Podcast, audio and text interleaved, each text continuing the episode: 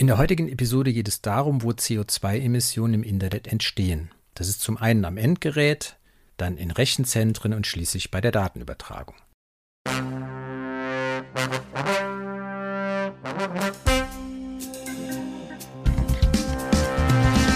Herzlich willkommen zu Web But Green, deinem Podcast für ein nachhaltiges Internet. Hier geht es darum, wie du den CO2-Fußabdruck von Webseiten und digitaler Kommunikation verkleinern kannst. Und jetzt viel Spaß mit dieser Folge.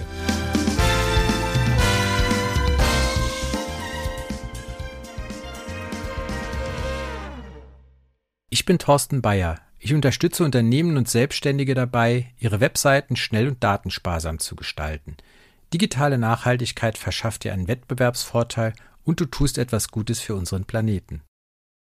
Streng genommen müssten wir immer von CO2-Äquivalenten statt von CO2-Emissionen reden, weil natürlich eine ganze Reihe von Treibhausgasen am Klimawandel beteiligt sind. Aber da CO2 der Hauptanteil ist, werde ich hier bei dem Ausdruck CO2-Emissionen bleiben und ihr wisst, was gemeint ist. Gut, beginnen wir mit dem Endgerät. Ein großer Faktor bei Endgeräten ist natürlich das Display und hier insbesondere die Größe und die Art. Es ist klar, dass ein 70 Zoll Flachbildfernseher mehr Strom verbraucht als ein Handy-Display. Und es kommt eben auch darauf an, welche Technik verwendet wird. Es gibt LED, OLED bei Smartphones zum Beispiel und bei Fernsehen gibt es noch ganz viele weitere Techniken und der Stromverbrauch ist jeweils unterschiedlich und das muss man sich dann im Einzelfall anschauen. Wichtig ist auch die Helligkeit, weil je heller ich das Display einstelle, desto mehr Strom verbraucht es. Zweiter Punkt, ich habe eben schon von Smartphones gesprochen. Viele von euch nutzen wahrscheinlich dort den Dark Mode, weil dann der Akku länger hält und nicht so schnell wieder aufgeladen werden muss. Das bringt was bei neuen Handys, weil sie die OLED-Technik verwenden. Bei älteren Handys äh, hat das nichts gebracht. Und natürlich hängt es dann davon ab, ob Webseiten einen Dark Mode unterstützen. Ich kann zwar den Browser entsprechend umstellen oder auch das Betriebssystem oder Office oder Adobe-Programme, aber die Webseiten müssten das dann auch unterstützen, dass ich da Strom sparen kann. Und ein dritter Punkt an der Stelle ist auch noch die Änderungsfrequenz von Pixeln. Das heißt, wenn ihr Videos anschaut, verbraucht das Display natürlich mehr Strom, wie wenn ihr irgendwo einen statischen Text nur seht oder zum Beispiel diesen Podcast hört, weil da ändert sich ja am Display nichts und äh, da muss nicht jedes Mal eine neue Farbe gesetzt werden. Gut, neben dem Display spielt die Datenverarbeitung auch eine große Rolle, denn je moderner zum Beispiel das Betriebssystem eures Smartphones ist oder eures Computers, kann es eben moderne Formate unterstützen, die Webseiten einsetzen. Ich sage nur mal WebP oder AWIF-Format, die eben datensparsamer sind. Deswegen ist es immer gut, aktuelle Software zu haben. Und das ist auch der einzige Grund, warum man irgendwann alte Hardware abschaffen sollte, wenn eben neue Hardware dann eine deutliche Verbesserung bringt, dass man eben bei der Datenübertragung was oder bei Datenverarbeitung was sparen kann. Weiterer Punkt bei der Datenverarbeitung ist natürlich, ob Cookies gesetzt werden, wie die Cache-Einstellungen sind. Das kann ich im Browser jeweils konfigurieren. Andere Dinge wie das Rendering von Webseiten, da spielt eben JavaScript und CSS eine große Rolle. Und was Webseiten so nachladen, da habe ich jetzt weniger Einfluss drauf, aber das ist eben auch ein Punkt, was Strom verbraucht. Und dritter Punkt, wenn ich mich irgendwo einlogge oder eingeloggt bin, werden vielleicht Daten synchronisiert. Und das passiert oft auch im Hintergrund, ohne dass ich es merke. Und bei diesen Datenverarbeitungen wird natürlich auch immer Strom verbraucht. Letzter Punkt am Endgerät ist noch die Stromeffizienz. Das heißt, welchen Strom verwendet ihr? Produziert ihr vielleicht Strom selber über eine Balkon-Solaranlage? Gut, bei Firmen gibt es manchmal auch den Punkt, dass die eigene Windräder oder größere Unternehmen Windräder haben. In anderen Ländern kann das auch Geothermie sein. Das ist natürlich die beste Art, Strom zu produzieren, weil eben so gut wie gar keine CO2-Emissionen dabei entstehen. Wenn das nicht möglich ist, kann man zumindest versuchen, einen Stromanbieter oder einen Stromtarif zu wählen, der eben zertifizierten Ökostrom nutzt, beispielsweise von Greenpeace. Das ist dann auch schon mal besser, wie einfach nur fossilen Strom zu benutzen. Allerdings ist es so, dass hier oft auch nur kompensiert wird, was natürlich suboptimal ist, aber nichts anderes machen auch viele Hoster, wenn sie sagen, sie sind green hosted. Und der dritte Punkt bei der Stromeffizienz, ihr solltet darüber nachdenken, Geräte auszuschalten, oder auch zum Beispiel die Internetverbindung ganz zu kappen über Nacht, wenn ihr Geräte nicht nutzt, weil bei diesen ganzen Synchronisationsvorgängen oder allein das Bereitstellen von WLAN oder mobilen Datenverbindungen braucht auch Strom und das sollte man sich halt auch anschauen. Kommen wir zum zweiten Punkt, den Rechenzentren. Da haben wir natürlich auch wieder die Frage, wie ich eben schon angedeutet habe, mit dem Strommix. Produzieren Rechenzentren ihren Strom selbst? Das ist eher selten der Fall. Zum Beispiel hier im Rhein-Main-Gebiet ist es so, dass die immer irgendwo Ökostrom dazu kaufen müssen, selten eigene Solaranlagen haben oder auch der Windstrom für andere Dinge gebraucht wird. Im Norden ist das schon mal anders. Da gibt es auch Rechenzentren, die zum Beispiel eigene Windräder haben oder es gibt inzwischen sogar Konzepte, wo im Fuß eines Windrads ein kleines Rechenzentrum sein kann. Und das ist natürlich dann von der Stromproduktion, von den CO2-Emissionen eine sehr gute Sache. Natürlich können auch Rechenzentren zertifizierten Ökostrom benutzen. Da solltet ihr aber immer genau hinschauen, weil wenn jemand nur behauptet, wir nutzen 100% Ökostrom, kann das eben auch nur ein zugekauftes Zertifikat sein. Und dann sind wir immer sehr schnell auch im Bereich des Greenwashings, was die EU aber durch neue Regelungen einschränken wird in Zukunft. Das heißt, jeder, der behauptet, Ökostrom zu benutzen, muss das auch klar mit Zertifikaten belegen was für den Verbraucher oder uns als Endkunden natürlich eine sehr gute Sache ist. Zweiter Punkt bei den Rechenzentren ist der Serverstandort und die klimatischen Bedingungen. Ich habe eben schon mal das Rhein-Main-Gebiet angesprochen, wo die meisten Rechenzentren in Deutschland stehen. Das ist natürlich, wenn man mal die Außentemperaturen nimmt und ein ungünstiger Standort, weil die eben höher sind, wie zum Beispiel in Norddeutschland oder in Bayern. Aber es ist nun mal so, weil die alle sehr gerne nah an diesem zentralen Internetknoten liegen. Aber ihr habt natürlich die Möglichkeit, bei der Providerwahl darauf zu achten und zu sagen, ich gucke mal, gibt es Rechenzentren in Norddeutschland oder in Bayern, in den Alpen oder gibt es welche in Skandinavien, die mir auch ein gutes Angebot bieten und Service, dann könnt ihr auch darüber nachdenken, weil natürlich dann weniger Energie in die Kühlung fließen muss. Viele Rechenzentren nutzen heute auch ihre Abwärme noch nicht. Bei neueren sind teilweise die Genehmigungsvorschriften härter geworden. Da muss die genutzt werden oder die Bundesregierung ist ja auch gerade dabei, hier verschiedene Verschärfungen zu verabschieden. Das muss man halt sehen, wie das am Ende ausgeht. Was auch noch wichtig ist, je größer ein Rechenzentrum ist, desto effizienter ist es in der Regel. Und auch das Alter spielt natürlich eine Rolle, was ich eben schon gesagt habe, weil heute die Vorschriften anders sind als die Rechenzentren, die vor 10 oder 20 Jahren gebaut wurden und die natürlich heute auch noch alle in Betrieb sind, weil letztlich wird ja dann Gebäude hingestellt und die Hardware wird halt regelmäßig ausgetauscht, aber ansonsten äh, passierte eben meistens kein technischer Umbau mehr. Es gibt dann noch Unternehmen, die eigene Rechenzentren haben und es ist generell so, dass die Energieeffizienz besser ist, wenn die darüber nachdenken, das irgendwo in Clouds zu verlegen. Aber das ist natürlich immer eine DSGVO-Frage und für euch wahrscheinlich nicht relevant, aber für kleinere bis mittelgroße Firmen oder auch Großunternehmen ist das natürlich ein Punkt. Über was wir auch bei Rechenzentren noch reden müssen, ist die Wassernutzung, weil zur Kühlung wird oft Wasser verwendet.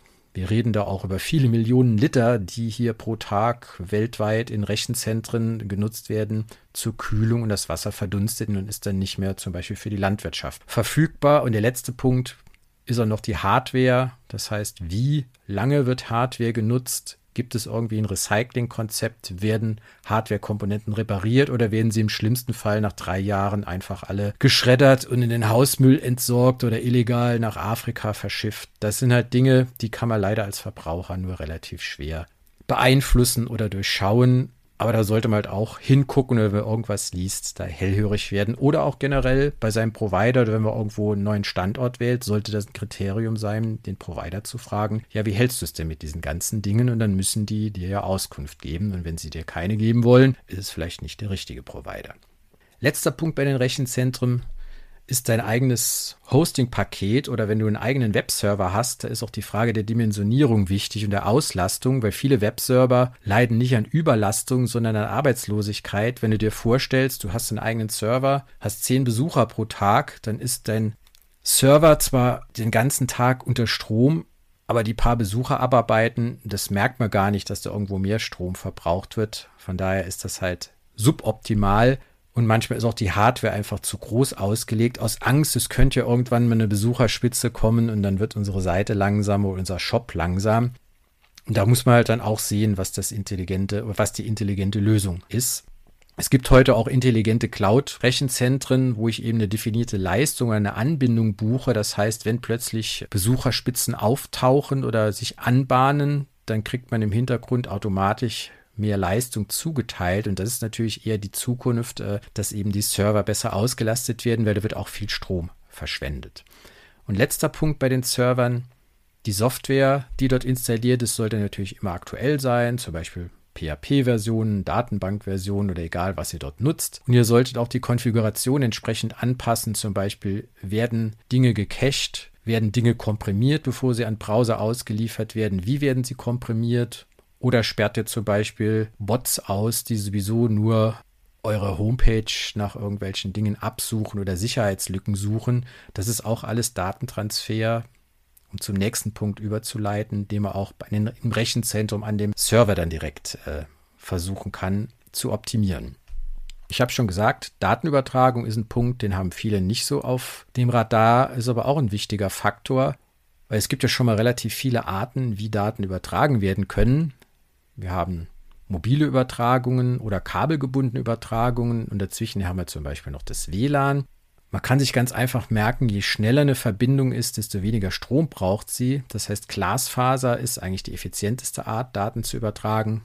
Leider in Deutschland noch nicht so weit verbreitet wie in vielen anderen Ländern. Dann kommen eben die Kupferkabel, dann absteigend 5G, 4G, 3G Mobilfunkverbindungen. Von daher ist es interessant, zum Beispiel, wenn man sich ein neues Smartphone jetzt zwingend anschafft, auf jeden Fall darauf zu achten, dass das 5G unterstützt. Sonst würde ich mir zum Beispiel jetzt kein neues Smartphone kaufen, weil 5G eben deutlich energieeffizienter als 4G ist, wenn es um die Datenübertragung angeht.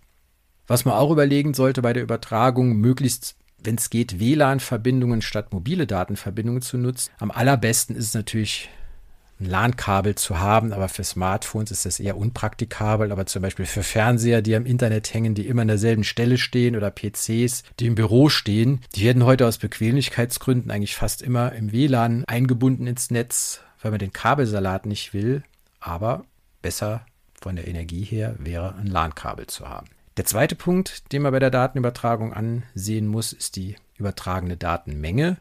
Webseiten sollten zum Beispiel moderne, sparsame Formate verwenden, wie ich vorhin schon mal angesprochen hatte, zum Beispiel Bildformate wie WebP und eine Fallback-Lösung auch haben für ältere Browser, die das noch nicht unterstützen. Die kriegen dann eben eine JPEG-Datei ausgeliefert. Das spart eben Datenvolumen, wie einfach allen immer eine JPEG-Grafik auszuliefern, die eigentlich auch moderne Formate verstehen. Dann sollten natürlich Webseiten immer responsiv gestaltet sein. Das heißt, das Endgerät bestimmt, welche Daten abgerufen werden, wie die Bildgrößen sind.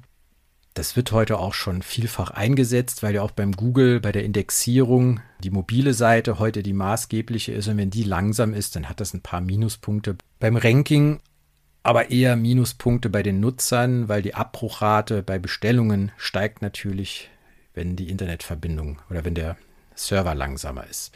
Es gibt sogar bei der Datenmenge experimentelle Lösungen heute, dass man abfragen kann, welcher Strom wird genutzt oder von welchem Standort erfolgt ein Zugriff auf eine Website und dann werden zum Beispiel Bildformate angepasst oder Bildauflösung angepasst, aber das ist eher noch experimentell. Aber das kann man heute machen, weil diese Daten zur Verfügung stehen. Wenn ihr da mehr wissen wollt, schreibt mich gerne an.